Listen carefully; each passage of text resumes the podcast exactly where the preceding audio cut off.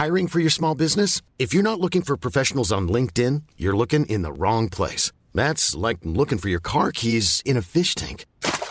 LinkedIn helps you hire professionals you can't find anywhere else, even those who aren't actively searching for a new job but might be open to the perfect role. In a given month, over 70% of LinkedIn users don't even visit other leading job sites. So start looking in the right place. With LinkedIn, you can hire professionals like a professional. Post your free job on linkedin.com/people today.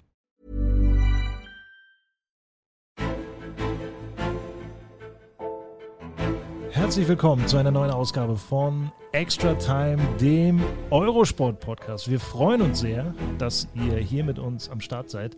Also mich, Tobi Lusiak, und unseren Gast, den ihr alle kennt, wenn ihr euch für die Olympischen Spiele interessiert, wenn ihr Turnen verfolgt, wenn ihr Fernsehen in seiner ganzen Ausprägung verfolgt, denn er ist überall am Start. Fabian Hambüchen, unser Eurosport-Experte. Ich grüße dich. Grüß dich, hallo.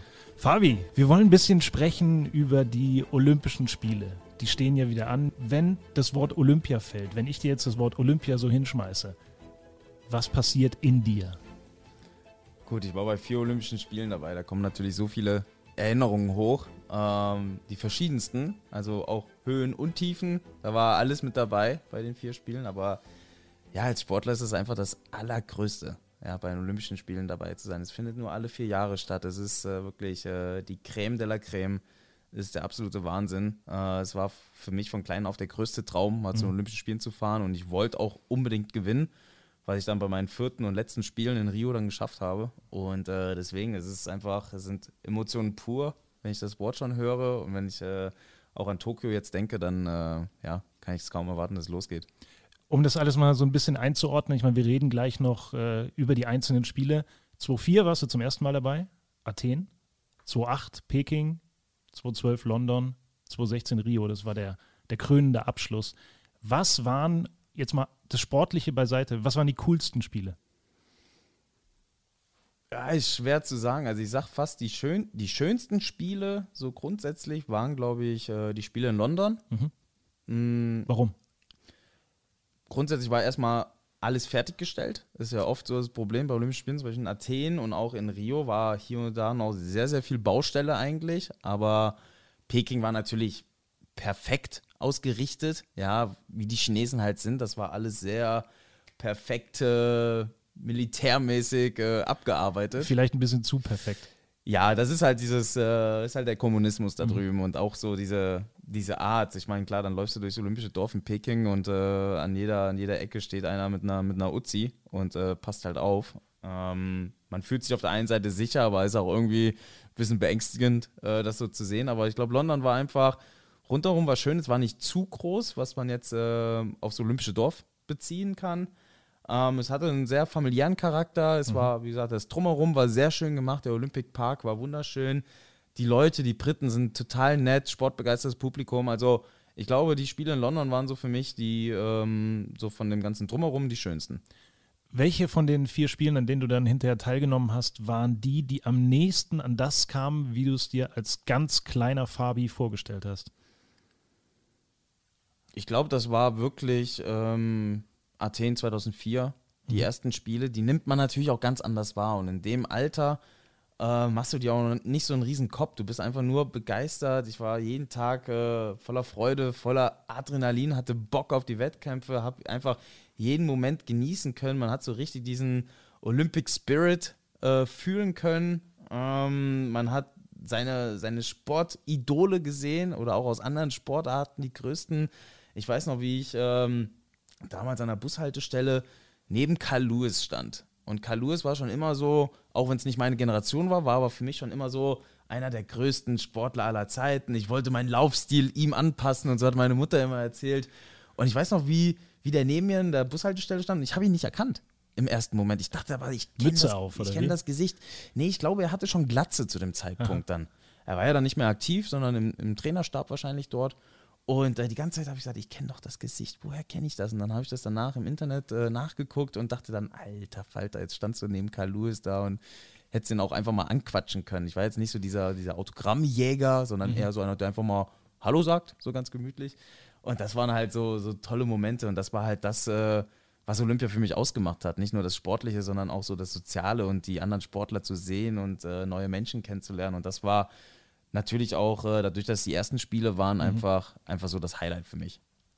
Wie geben sich diese, wenn wir schon bei dem Thema sind, wie geben sich diese absoluten Superstars, die auch sportartenübergreifend Superstars sind, wie geben die sich in so einem olympischen Dorf, in so einem Sportlerumfeld? Ich meine, man kriegt die ja, wenn man von außen als Zuschauer dabei ist, dann denkt man, okay, da ist Usain Bolt, da ist LeBron James, Kobe Bryant, diese ganzen Jungs, Carl Lewis, wie du eben gesagt hast, sind die in so einem Sportlerumfeld, wenn es geschlossen ist, dann nochmal anders? Sind die dann einfach nur Carl und Kobe und Dirk oder wer auch immer?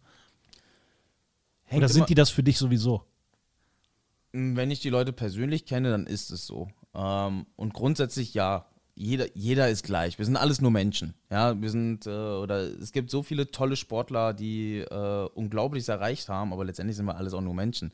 Aber es hängt halt von dem Drumherum einfach ab. Selbst unter den Sportlern ist dann natürlich bei manchen einfach so ein Hype da, oh, ich muss jetzt ein Selfie mit dem machen, oh, ich muss jetzt ein Autogramm machen. Und ich weiß noch zum Beispiel auch 2008, war der Federer im Olympischen Dorf. Und der ist in die Mensa gekommen und die sind alle auf den drauf. Da stand eine Trauer an Menschen um den herum. Die Sportler selbst? Ja, der kam gar nicht vom Fleck. Ne? Und da war für ihn dann klar, okay, ich muss hier weg. Ich kann mich hier überhaupt nicht in Ruhe auf meine Spiele vorbereiten. Und der ist dann ins Hotel ausgewichen.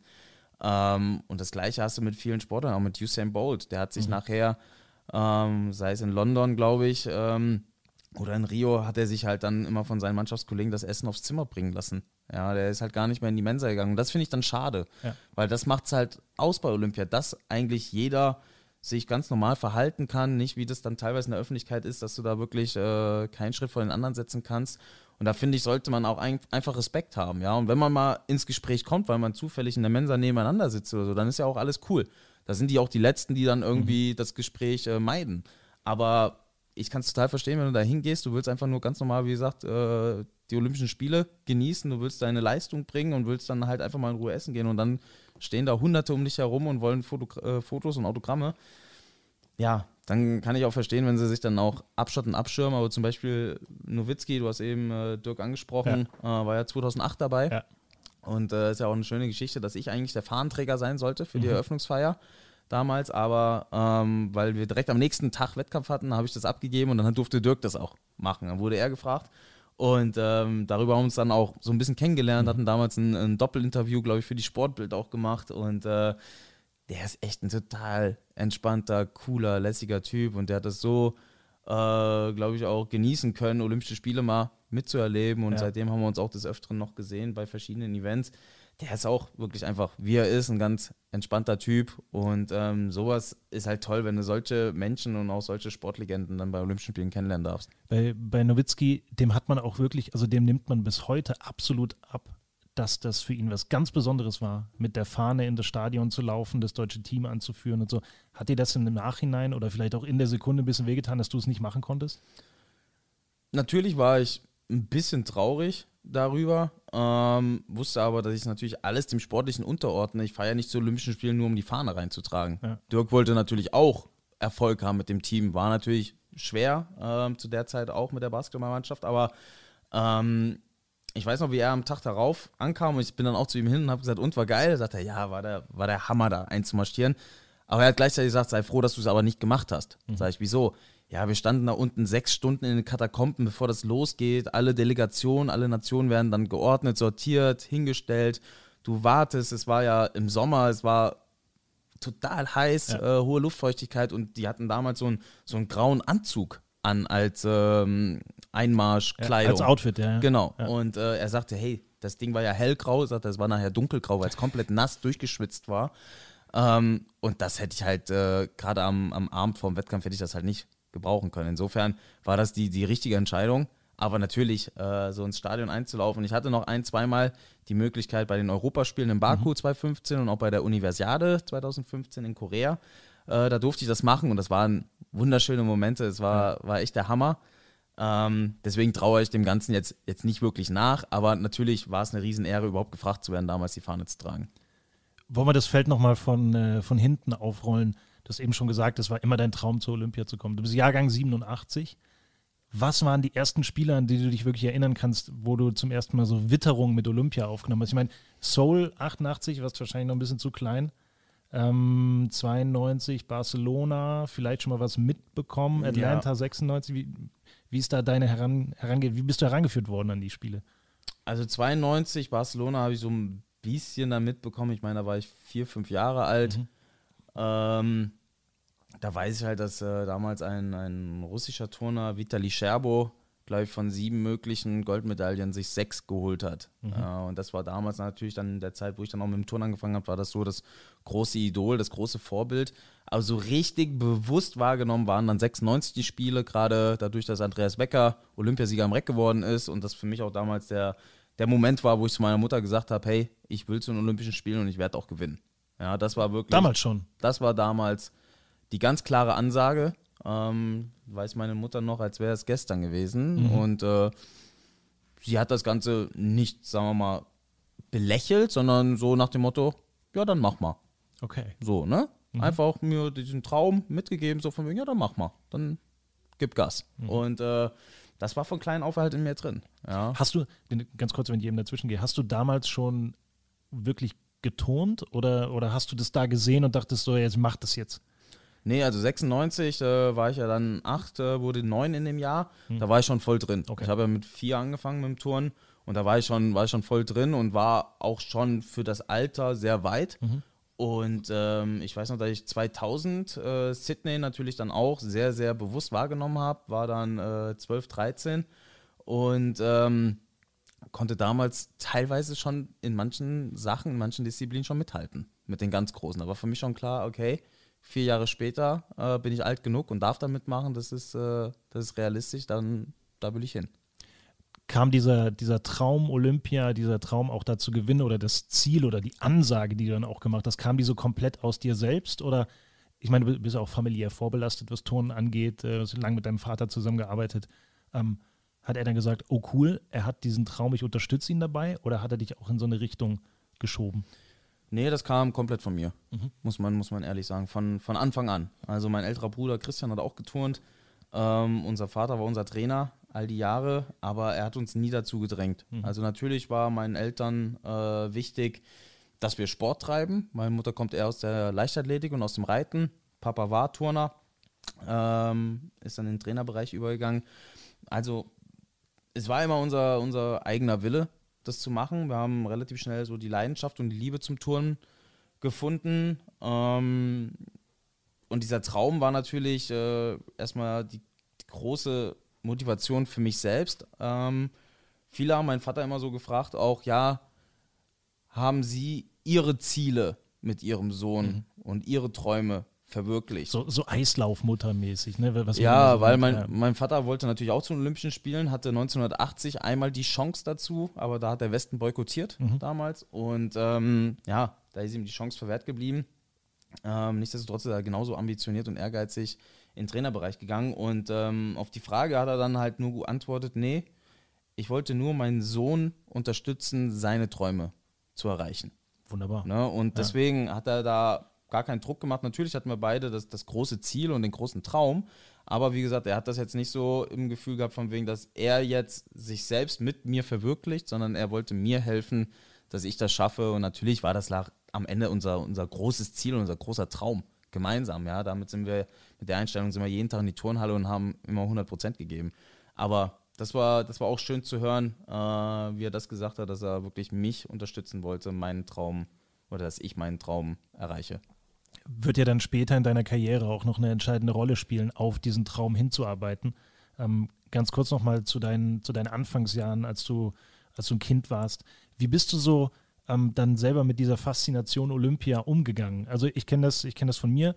Wenn ich mich für so sportliche Dinge interessiere, dann kaufe ich mir ein Buch, dann hole ich mir eine DVD und dann ziehe ich mir alles rein und YouTube und gucke dann irgendwelche alten Clips und so. Bist du so in die Olympia-Geschichte auch eingetaucht, hast gesagt, boah, geil, mega, das gibt schon so ewig lang und da will ich ein Teil von werden und da so, hast du einzelne Dinge rausgezogen? Also ich habe mich nicht zu 1000% mit der Geschichte beschäftigt, also nicht vor meinen Olympischen Spielen oder vor meinem Debüt damals 2004. Ich wusste natürlich um die Historie, wann es anfing mit 1896 in Athen auch schon. Das war natürlich so ein Anlass, wo ich sagte, boah, cool, jetzt wieder in Athen, da wo es in der Neuzeit halt wirklich auch damals anfing. Und Turnen war auch schon damals eine der Kernsportarten. So Sachen wusste ich natürlich, das war mir schon ganz klar, aber mit der ganzen, auch mit der ganzen griechischen Mythologie oder so habe ich mich zu dem Zeitpunkt wenig beschäftigt. Das kam mehr im Sportstudium, dass wir da wirklich Sportgeschichte hatten und da natürlich auch die olympische Bewegung analysiert haben. Ich auch in meiner Bachelorarbeit da auch in dem Bereich ein bisschen unterwegs war. Aber trotzdem, das ist ja so ein Riesenthema, so ein breites Feld. Ich glaube, da kannst du gar nicht auslernen. Und da kann es schon sein, dass ich jetzt auch in der Zukunft, wenn ich ein bisschen mehr Zeit habe, dann auch mal sage, hey, ich kaufe mir dazu mal ein gescheites Buch oder höre mir auch mal einen schönen Podcast dazu an, dass ich da mich noch weiter mit beschäftige. Aber natürlich, über die Jahre hat man immer mehr erfahren, aber vor meinen ersten Olympischen Spielen, da ging es mir nur ums Turnen und ich will dahin und ich will einfach das machen, was ich am liebsten mache, nämlich das Turnen, und habe mich da nicht so extrem dann erstmal mit der Geschichte dazu beschäftigt. Du hast gerade eben schon mal gesagt, Andreas Wecker, der Name ist eben schon mal gefallen. War das dann so dein ultimativer olympischer Held? Oder gab es dann auch so Sportarten übergreifend, wo du gesagt hast, boah, das ist auch cool, da kann ich mir was abschauen oder hier in die Richtung? Also sportartübergreifend war da wenig dabei, wo ich mir was abgucken konnte. Natürlich waren, wie gesagt, so Carl Lewis ganz früher, aber dann zu meiner Zeit auch noch aktiv. Maurice Green zum Beispiel war so ein Sprinter halt. Ich fand sowieso immer die 100 Meter oder 200 Meter Sprinter natürlich immer mega. Oder halt auch die Stabhochspringer, weil viele aus dem Turn zum Stabhochsprung gehen. Das ist auch ähnlich vom Bewegungsablauf. Genau. Ja. Und deswegen, da hat man natürlich so ein paar Leute gehabt, wo du halt auch dachtest, oh, echt cool, ja. Aber jetzt rein sportlich gesehen, klar orientierst du dich nur an Turnern. Und Andreas Wecker war natürlich in dem Moment ein Idol irgendwo, aber mehr aufgrund des Erfolgs, weniger aufgrund der turnerischen Komponente. Und man kannte sich halt auch schon persönlich, schon von Trainingslehrgängen oder wenn man in der gleichen Halle war. Deswegen war so dieser Faktor, oh, das ist jetzt jemand ganz Besonderes, jemand, den man nicht kennt, an den man gar nicht rankommt oder so. Das war bei Wecker damals halt nicht der Fall. Und auch im Nachgang war es aber für mich immer so einer, wo ich gesagt habe, hey, cool, der hat das geschafft, wovon ich träume, das möchte ich auch schaffen. Und habe mich aber dann immer an den Top-Sportlern, Top-Turnern orientiert, weltweit, die vor allem auch technisch herausragend waren. Das war auch so ein bisschen immer unser Lebensmotto von meinem Dad und mir, dass wir wirklich auf Qualität auch achten und nicht nur probieren, immer schwerer zu touren, immer verrücktere Sachen zu machen, sondern wirklich auch die Qualität, die Haltung, die Ästhetik, die Perfektion probieren wirklich darzubieten. Und deswegen habe ich mich da wirklich an internationalen Leuten dann ein bisschen mehr orientiert. 2004 beginnt dann deine olympische Reise mit dir selbst als Teilnehmer Athen, und du wirst dann Siebter. Du hast mit Brille damals geturnt. Wie sind deine Erinnerungen sportlich an Athen? Weil ich kann mir vorstellen, du bist ja sehr, sehr ehrgeizig. Hast du das Gefühl, du hättest damals schon ein bisschen mehr erreichen können, oder war das hundertprozentig das, was drin war zu dem Zeitpunkt? Im Nachhinein betrachtet war es wirklich mehr, als wir uns im Vorfeld so ausgerechnet haben. Aber natürlich, wenn du dann in der Situation drin bist und du stehst dann auf einmal in so einem Reckfinale und gehörst damals in dem Fall zu den 10 Besten. Normalerweise kommen nur 8 Sportler ins Finale. Damals gab es eine Ausnahme, weil in der Qualifikation die Plätze 7, 8, 9 und 10 alle die gleiche Wertung hatten und auch alle die gleichen Ausführungsnoten. Man konnte keinen Unterschied ermitteln und dann musste man halt 10 in das Finale reinnehmen. Also war ich damals unter den Top 10 am Reck dabei und zu der damaligen Zeit, auch mit dem damaligen Wertungssystem, wo die 10,0 noch die Höchstpunktzahl war, konnten halt eigentlich alle gewinnen. Also jeder aus diesem Finale konnte gewinnen. Man konnte nicht sagen, der wird definitiv gewinnen, weil der einfach viel, viel stärker ist, sondern jeder hatte die Chance. Natürlich träumst du dann auch schon als 16-Jähriger davon, jetzt eine Medaille zu holen. Und realistisch betrachtet war auch an dem Tag eine Bronzemedaille schon drin. Ja, aber dafür waren meine Übungen letztendlich dann nicht perfekt genug. Das war eine super Übung, aber es war halt nicht perfekt. Und ich bin dann in dem Moment natürlich, als ich dann wusste, okay, doch keine Medaille, war ich natürlich kurz angefressen und kurz enttäuscht ein bisschen, ne? Aber das war ganz schnell verflogen, weil es einfach, wie gesagt, es waren die ersten Spiele. Unser großes Ziel war, mit der Mannschaft unter die besten 8 zu kommen, was wir geschafft haben. Ich war dann überraschenderweise halt dann im Mehrkampffinale und im Reckfinale noch drin. Im Mehrkampf hatte ich damals noch gar keine Chance, hatte aber einfach einen tollen Wettkampf, konnte mich fürs Reck auch nochmal testen. Und das Reckfinale war, wie gesagt, war damals schon der Wahnsinn. und mit dem 7. Platz in der ersten Sekunde ein bisschen enttäuscht, ein bisschen angefressen, aber ganz schnell war ich super happy darüber und hat mir eigentlich noch mehr Motivation, noch mehr Kick gegeben, jetzt 4 Jahre noch härter zu arbeiten, um dann es in Peking noch besser zu machen.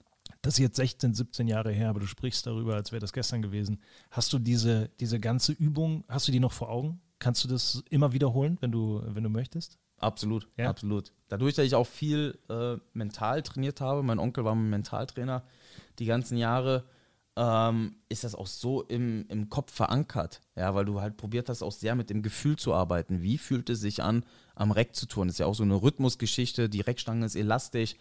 Und das ist so eingebrannt in mein Gehirn, in meinem Körper, dass ich mich wirklich, wenn ich die Augen zumache, da direkt jetzt in Athen wieder reinbeamen könnte und ganz genau weiß, hey, so hat sich das angefühlt, so war deine Übung, so lief das ab.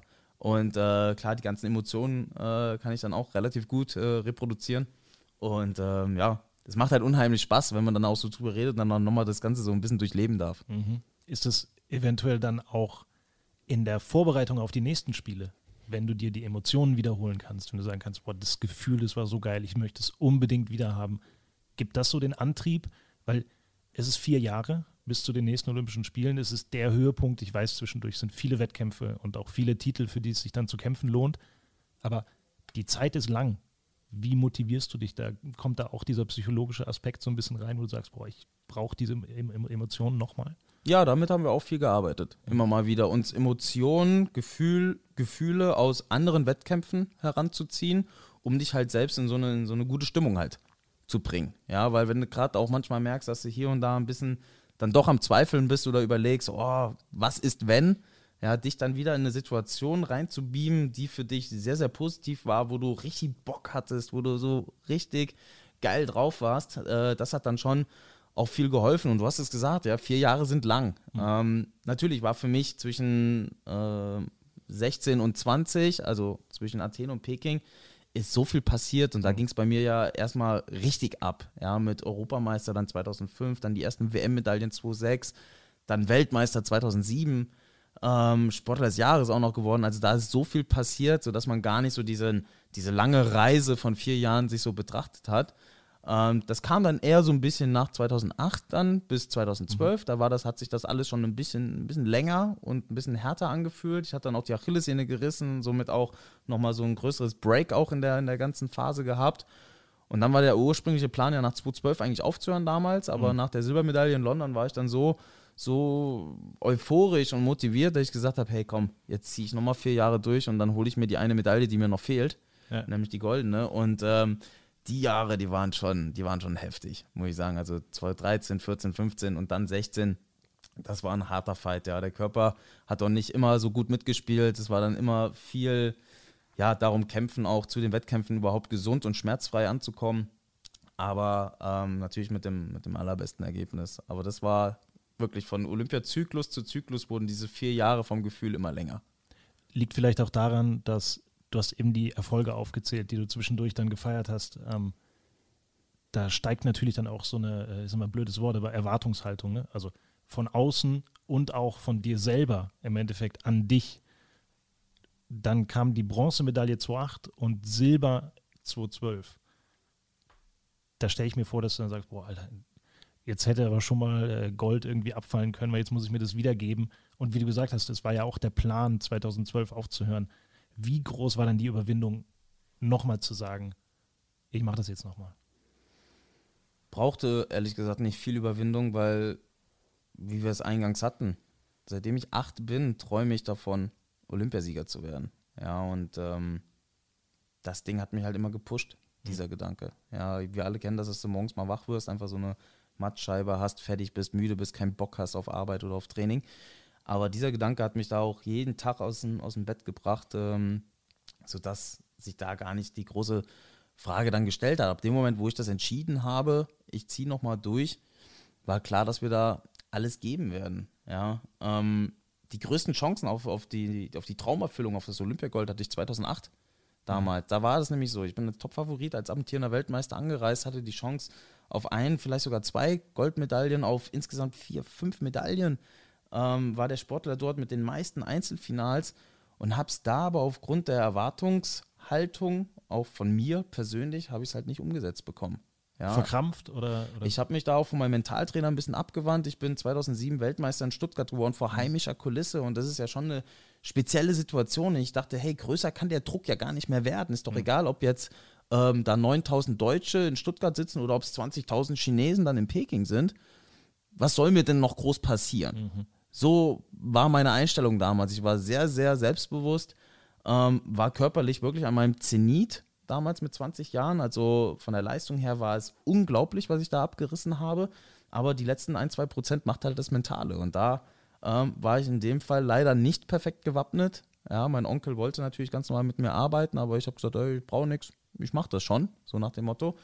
Und das war halt der ganz große Fehler damals, ja, und bin dann für mich enttäuschend halt nur mit Bronze nach Hause gegangen. Und ich weiß noch, auch das, als wäre es gestern gewesen, ich stand auf dem Siegerpodest, auf dem 3. Platz, habe die Medaille umgehangen bekommen von Dr. Thomas Bach damals, der mich auch schon so ein bisschen mit einem traurigen Auge, er war ja damals DOSB-Präsident, jetzt IOC-Präsident, damals so angeguckt hat, weil er selbst war ja auch mal Olympiasieger und er weiß halt, wie groß so dieser Traum ist und so, hey, hat mir trotzdem ja gratuliert natürlich, sagt er, hey, super Leistung, toll und so weiter, aber ich wusste ganz genau, ey, es kotzt mich so an und ich habe die Medaille angeguckt und habe mir in dem Moment wirklich nur gedacht, scheiße, falsche Farbe. Ja. Das war der einzige Gedanke, ne? Aber relativ schnell danach habe ich dann auch zu schätzen gelernt, was diese Medaille bedeutet und zum Beispiel, wenn man einfach sich das einfach mal vor Augen hält, wie viele Athleten nehmen an Olympischen Spielen teil und wie wenige kriegen nur eine Medaille. Das ist halt schon Wahnsinn, aber das war damals so und dann 4 Jahre später London, wie gesagt, Silber, war mega und dann, ja, konnte ich einfach nicht aufhören. Es war dann klar, ich muss mir noch diese eine Chance geben, meinen großen Traum zu erfüllen. Hätte ich das nicht in Rio geschafft, boah, ich würde meine Hand nicht dafür ins Feuer legen, dass ich nicht nochmal probiert hätte, nach Tokio zu kommen. Also, weiß ich nicht. Ja, ich bin jetzt 33, wäre dann in Tokio, ja, würde ich 34 werden. Das ist im Turnen halt dann schon brutal. Ich meine, das Ding wäre ja ausgelegt gewesen auf 220, da wäre es ja nur 33 gewesen. Ja, und, aber gerade diese Verlegung hätte mir wahrscheinlich das Genick gebrochen, ehrlich gesagt, ja. Lass uns noch mal kurz über die 4 Jahre reden, die vor dem Olympiasieg dann liegen. Aber du hast es gerade eben so gesagt, ja, dann habe ich mir vorgenommen, dass wir das machen und dann haben wir es durchgezogen. Da lag ja noch ein bisschen was dazwischen. Also es gab ein einschneidendes Erlebnis und einen Streit mit deinem Dad, der euch nochmal so ein bisschen dann aufs Gleis gesetzt hat. Kannst du uns da noch ein bisschen was zu erzählen? Wie war das? Was war der Grund? Und wieso hat es das vielleicht gebraucht, so als Spark? Also ich habe dann nach den Olympischen Spielen in London 2012 habe ich mein Studium in Köln an der Sporteschule begonnen. Und wie gesagt, ich wollte oft eigentlich aufhören, aber habe dann gesagt, nee, hier, eine Medaille fehlt noch, ich mache weiter.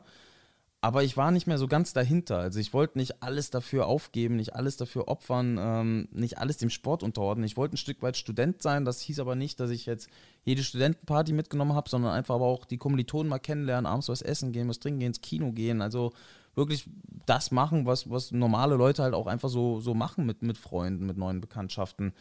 Du warst 25, ne? Du warst Mitte 20 und man muss das ja mal einordnen. Du hast geturnt, seit du 4 Jahre alt bist. Du hast auch viel verzichtet und dann bist du so in der Blüte.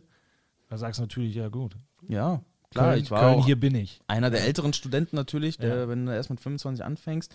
Aber wollte halt einfach ein bisschen was vom Leben haben.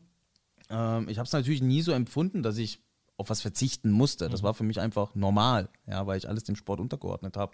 Aber in dem Fall war das so, dass ich ein bisschen mehr Student sein wollte, habe dann nicht mehr 2-mal am Tag trainiert, nur noch 1-mal, habe es mit der Ernährung nicht mehr ganz so ernst genommen, die Schlafenszeiten auch nicht mehr groß eingehalten und habe die erste Zeit erstmal von der Olympiaform profitiert. Ich konnte noch ganz gut meine Wettkämpfe bestreiten, die ich noch so vorhatte im Jahr 2012. War aber dann mal länger im Urlaub, habe mir dann auch gesagt, oh, jetzt gönnst du dir auch erstmal mal so 2-3 Wochen wirklich mal gar nichts zu machen, war weg und wollte dann Anfang 2013 halt genauso in das Training wieder einsteigen, so ein bisschen lockerer, entspannt und wollte dann im März aber schon meinen ersten Weltcup wieder touren und bin halt überhaupt nicht in Form gekommen. Ja, ganz klar, weil bei mir auch vom Körperlichen her funktioniert es nur, wenn ich zu 100% durchziehe. Und das hat mein Vater natürlich gesehen und dann ist es im Training irgendwann eskaliert, nachdem ich mir mehrfach hintereinander irgendwie die Kapsel am Finger verletzt hatte, weil ich einfach dumm mich am Reck vergriffen habe. Sachen, die eigentlich nie passieren, nur wenn ich halt einfach nicht in Form bin oder vom Kopf auch nicht bei der Sache bin. Ja, und da hat sich das halt zwischen meinem Vater und mir dann hochgeschaukelt, und wie das halt zwischen Vater und Sohn auch ist, bleibt das halt nicht ganz friedlich, sondern ja, kommen auch ein paar Beschimpfungen dann irgendwann raus, sodass ich ihm sehr arrogant gegenübergetreten bin und er dann wirklich vor versammelter Mannschaft in der ganzen Halle einfach nur laut rausgebrüllt hat: Du bist ein arrogantes Arschloch, entweder reichst du dich jetzt zusammen oder ich suche mir einen neuen Job. Ja, und okay.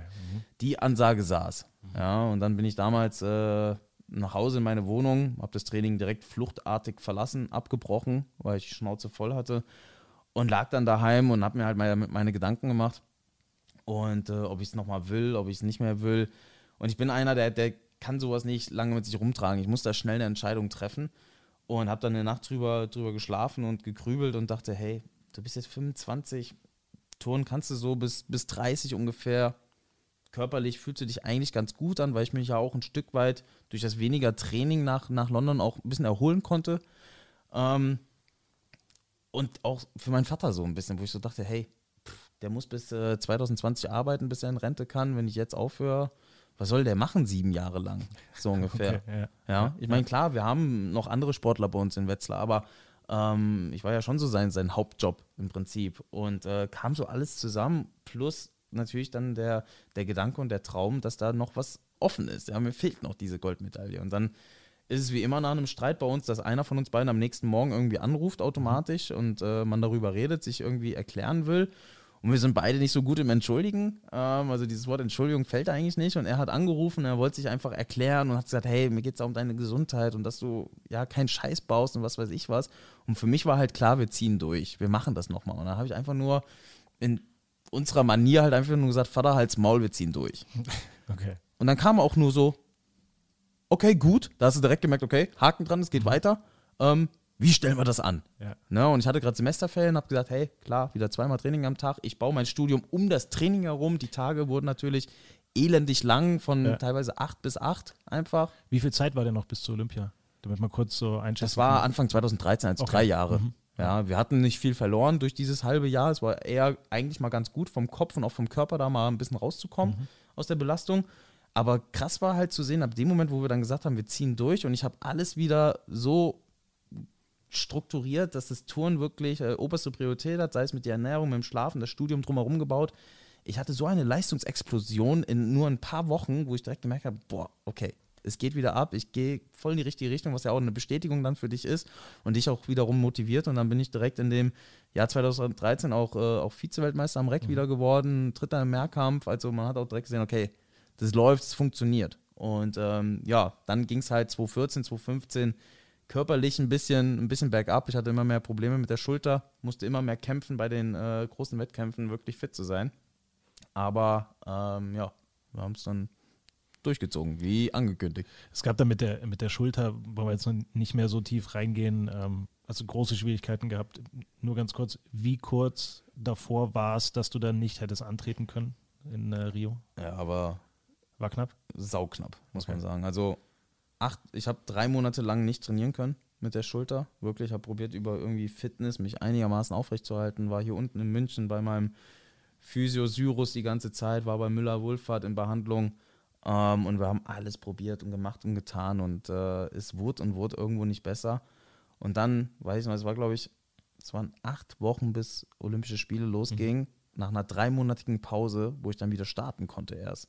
Und ich wusste auch damals nicht, ob ich das schaffen werde in der kurzen Zeit. Das längste, was ich am Urlaub in meinem Leben mal im Jahr gemacht habe, waren 2 bis maximal 3 Wochen. Aber jetzt hatte ich eine 3-monatige Pause und wusste wirklich nicht, ob ich das überhaupt schaffen kann. Und dann war das wirklich mit dem Vater zusammengesetzt, gesagt: Hey, wir brauchen jetzt einen Plan, wir müssen überlegen, wie wir es machen. Und dann war es letztendlich, glaube ich, wirklich der Kopf, ja, das Mindset, das alles da gesteuert und entschieden hat, weil ich wusste, es ist die allerletzte Chance, das letzte Mal, ich werde alles geben, was in meiner Macht steht.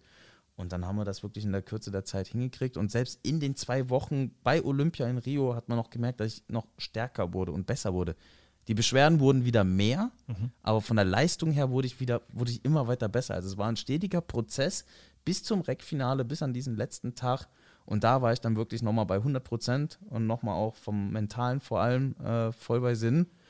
Und selbst am Tag nach dem Reckfinale konnte ich den Arm nicht mehr heben.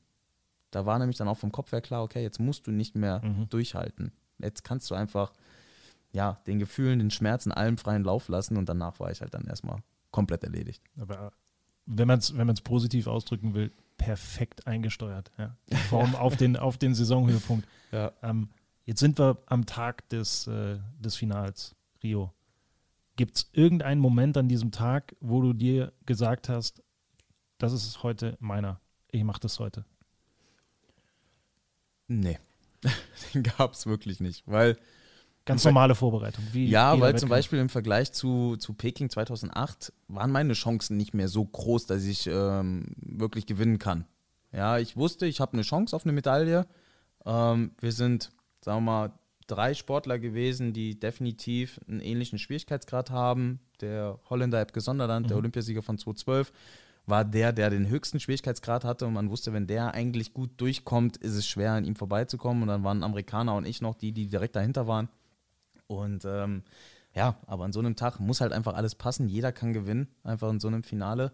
Und der Tag lief relativ normal ab. War gut, ja, ich habe mich gut gefühlt. Klar, an so einem Wettkampftag bist du halt mega nervös und hast auch manchmal so diese Fluchtgedanken, so nach dem Motto, ach komm, muss das jetzt heute sein? Können wir das nicht auf morgen verschieben? So? Ja. Aber da lief es eigentlich alles sehr reibungslos. Das Aufwärmen war gut, das Einturnen am Reck war gut. Und dann bin ich da rübergegangen, habe erst noch gemerkt, wie angespannt ich bin, aber habe dann so durch diesen... Woran hast du es gemerkt? Ja, man merkt einfach, dass man so ein bisschen hibbelig wird. Die Atmung ist manchmal so ein bisschen hektisch einfach. Bist einfach, bei vielen Bewegungen bist du halt einfach nicht mehr so locker. Mhm. Ja, auch wenn es einfach nur darum geht, deine Handlederriemen, also die Riemchen halt anzuschnallen, merkst du, dass du da irgendwie ein bisschen zittrig unterwegs bist, ne? Und dann der Gedanke, dass es wirklich meine letzten Olympischen Spiele sind, das 4. Mal dabei, das 4. Mal im Reckfinale, dass das ja schon einfach Hammer ist und dass ich jetzt diesen letzten Auftritt einfach nochmal genießen möchte. Das hat mich dann auch nochmal so ein bisschen gerade beim Einlauf in die Wettkampfhalle nochmal runtergeholt, wo ich gemerkt habe, hey, geil, genieße es, hab Spaß. Und war dann mental voll bei der Sache und habe das Ding dann wirklich perfekt durchziehen können. Der Moment, in dem der Olympiasieg feststeht, erleben ganz wenige Leute. Wir sowieso nicht. Nimm uns mal einmal so mit rein. Was fällt da von dir ab? Welche Gedanken hast du? Hast du überhaupt Gedanken? Was passiert mit dir? Ja, es ist schwer, da die Gedanken zu sortieren oder jetzt im Nachgang auch zu sagen, was da durch den Kopf ging. Viele kennen ja die Bilder. Ich bin nur noch hochgesprungen, habe so laut geschrien, wie ich noch nie in meinem Leben geschrien habe. Danach war meine Stimme direkt heiser. Das war auch geil. Und natürlich geht dir da dann irgendwie doch so ein Stück weit alles durch den Kopf. Vor allem das Schlimme war ja bei dem Reckfinale, ich musste als Erster ran und musste dann noch 7 Leute abwarten. Mhm. Und jeder hätte vor dir kommen können. Natürlich wusstest du, nachdem der jeweilige geturnt hat, eigentlich reicht das nicht, aber du glaubst es erst, wenn es auf der Anzeigetafel steht. Und dann so mitzufiebern bis zu dem Letzten. Und ich weiß noch, vor der letzten Wertung habe ich auf die Bande geschlagen mit den Fäusten. Mein Vater kam nur an und sagte, was machst du, Junge? Und ich so, Papa, ich will diese letzte Medaille, diese eine scheiß Goldmedaille fehlt mir noch. Ich will die jetzt haben, Mann. Und das zeigt ja schon, wie viel da in dir drin ist und wie das am Brodeln ist, wie das einfach der Riesentraum ist und was du alles auch durchlebt hast mit allen Höhen und Tiefen und Verletzungen und auch die Vorbereitung auf Rio, wie gesagt, die war alles andere als optimal. Und als dann klar war, dass ich gewonnen habe, da kam alles in allem mit diesem Brüller halt einfach raus. Ich bin meinem Vater in die Arme gerannt, wir sind da rumgehüpft wie die Bekloppten. Und du freust dich einfach nur noch, du hast es geschafft, ja. Du hast es geschafft, deinen Traum zu erfüllen. Und ich kriege jetzt beim Reden auch schon wieder Gänsehaut. Es ist einfach so ein Wahnsinnsmoment, den man nicht in Worte fassen kann. Und auch bei der Siegerehrung auf dem Siegerpodest. Ja, gehen dir halt so viele Bilder durch den Kopf. Du hörst deine Hymne, du singst mit und denkst nur, alter Falter, was hast du eigentlich alles die ganzen Jahre erlebt mit allen Höhen und Tiefen? Was hast du dafür gegeben, um jetzt wirklich hier zu stehen und diesen Moment erleben zu dürfen? Und das ist halt einfach der absolute Wahnsinn, wo man glaube ich, einfach nur dankbar sein sollte, dass man das geschafft hat und das erleben durfte und auch so tolle Menschen um sich herum hatte, die das möglich gemacht haben. Wie oft hast du es dir seitdem nochmal angeschaut? Am Anfang natürlich des Öfteren, ja, da bist du natürlich immer in diesen Erinnerungen auch drin. Heutzutage habe ich es mir, oder jetzt in den letzten Jahren haben wir uns zur Tradition so ein bisschen gemacht, dass wir an dem Olympiasiegtag, also quasi zum Jubiläum dann uns das gesamte Finale nochmal angucken. Ja. Welcher Tag ist es? 16. August. 16. August. 16. August ist das. Ich habe eine DVD von dem Kommentator damals bekommen. Und da ist halt das Rec-Finale mit 2, 3 Vorberichten und ein Interview danach. Schön zusammengeschnitten, ist eine Stunde einfach und das ist halt echt cool. Das sitzt dann mit der Familie oder mit meinem Vater, je nachdem, wer da ist, gucken wir uns das dann an. Das ist so jetzt die Tradition. Zwischendrin schaue ich es mir sonst bewusst jetzt nicht mehr so viel an. Ich halte halt Vorträge und da ist das natürlich mit drin. Auch nochmal die Rec-Kür ist so quasi mit die letzte Folie. Da sehe ich das natürlich immer wieder, aber da bin ich dann natürlich nicht so emotional da drin, wie wenn ich jetzt sage, an dem Jubiläumstag am 16. August schaue ich mir das ganz in Ruhe mit der Family an und auch Vater und ich, wir sind dann nochmal voll drin und tauschen uns nochmal aus, was hast du gedacht, was habe ich gedacht, was haben wir da eigentlich geredet? Das war auch immer so, die Frage, was quatscht ihr da die ganze Zeit? Wir haben natürlich jede Übung analysiert, jeden beobachtet und überlegt, reicht es nicht und ist einfach ein Wahnsinnsmoment gewesen. So Dinner for One im Hause Hambüchen. So ungefähr. Einmal im Jahr der gleiche Film. Das ist ein Highlight. Letzte Frage, wie verändert ein Olympiasieg dein Leben? Also was man sich so ausmalt ist, der fährt jetzt immer umsonst Bus, der kommt in jeden Club umsonst rein, der wird überall hofiert. Was macht dieser Olympiasieg ganz praktisch mit dir? Erstmal gar nichts. Überhaupt nichts. Im ersten Moment gar nichts. Und viele denken ja, oh, jetzt bist du Olympiasieger, jetzt verdienst du Millionen oder du kriegst direkt keine Ahnung wie viel Geld auf die Hand. Aber man muss sich mal überlegen, dass du als Medaillengewinner bei Olympischen Spielen kriegst du keinen Cent. Mhm. Also Preisgeld kriegst du nicht. Du kriegst im ersten Moment keinen Cent. Nicht vom IOC, von niemandem. Du kriegst dann Geld vielleicht, wenn du bei der Deutschen Sporthilfe mit drin bist. Du kriegst vielleicht Geld von deinem Verband. Aber dann hängt es auch wieder davon ab, wie steht der Verband finanziell da.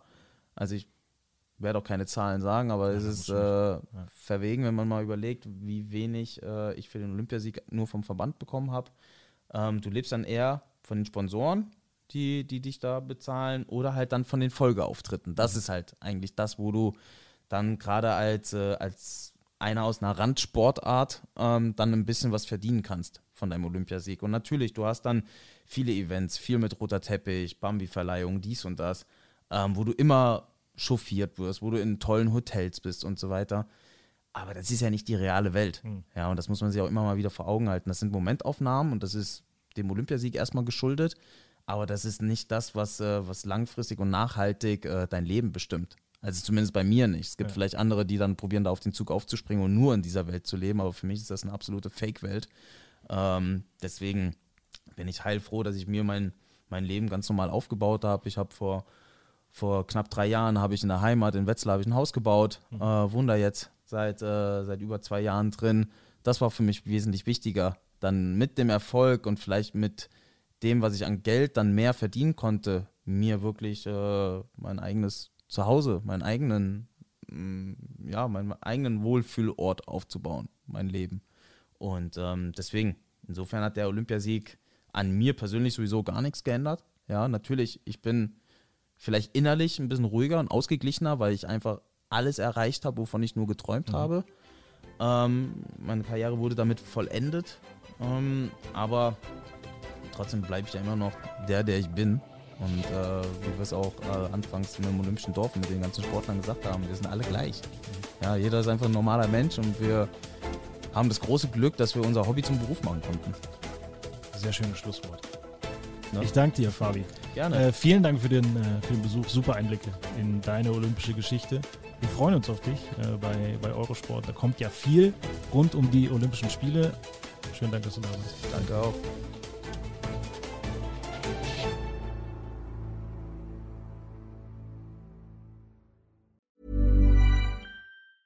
Mom deserves the best, and there's no better place to shop for Mother's Day than Whole Foods Market. They're your destination for unbeatable savings. From premium gifts to show-stopping flowers and irresistible desserts, start by saving 33% with Prime on all body care and candles. Then get a 15-stem bunch of tulips for just $9.99 each with Prime. Round out Mom's menu with festive rosé, irresistible berry chantilly cake, and more special treats. Come celebrate Mother's Day at Whole Foods Market.